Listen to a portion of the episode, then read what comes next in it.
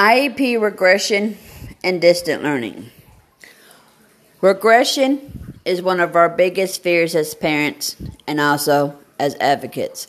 Our kids, or many of the kids, are already behind their peers, and we work hard to help them close the gap. So it's incredibly disheartening to witness regression. And a lot of parents have that fear when their child is going to do distant learning.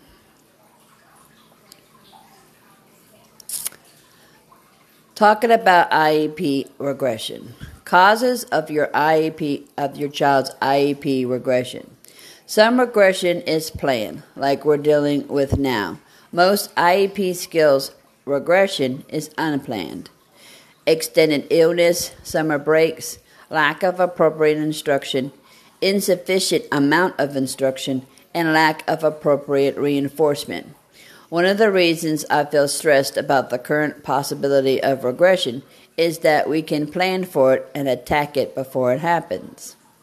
Focus on the positive, please. Many of us, for the first time ever, are going to have 100% control over our kids' environment. And it's happening to everyone, not just our kids. We're also a bit lucky in that we have IEPs.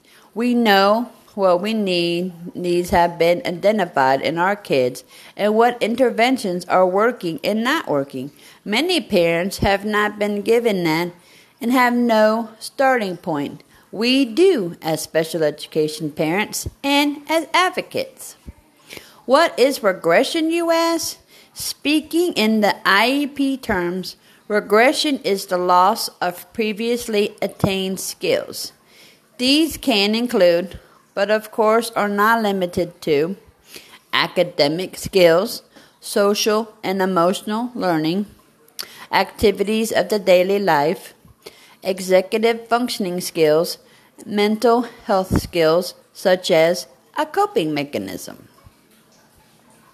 But focus on what you can control, and that is your child's current environment, the opportunities that will be presented to them, and the feedback they receive. This is huge. We can do intense case studies right now and have data to give to the schools. Decide what you wish to accomplish during the quarantine. Gather your IEP regression planning data. But what you teach and do over the next few weeks doesn't have to be all about the IEP. You can work on valuable life skills, toilet training, cooking, and other personal skills. Keep it need, needs based, but it also should be fun. And you can use your IEP present level section as a source of a baseline. But you should also include real life experiences. What are you seeing now? If your IEP says your child can do this, can they? Develop a regression attack plan. Don't overthink this.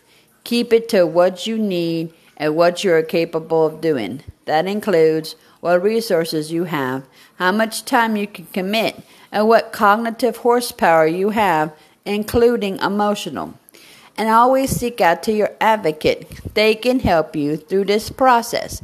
An advocate does not need to go away just because your child is doing online learning.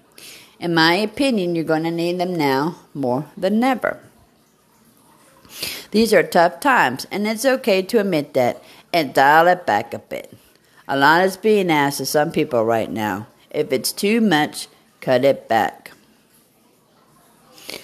You can do this. When we return to school, we are going to hear about a whole spectrum of learning experience, and some parents will have done nothing. And that's okay, not everyone can. And some parents will have built many classrooms in their homes and done an extraordinary amount of teaching and everything in between. You do you. We're all doing the best we can with what we have. How to deal with the IEP skill regression. Gather your data. Data, data, data, data. What data do you have available to you right now? You have your IEP, the present levels, life experiences that you are currently witnessing, and decide. Knowing the data and resources that you have available to you, decide what you want to accomplish in the coming weeks and months. Develop a plan.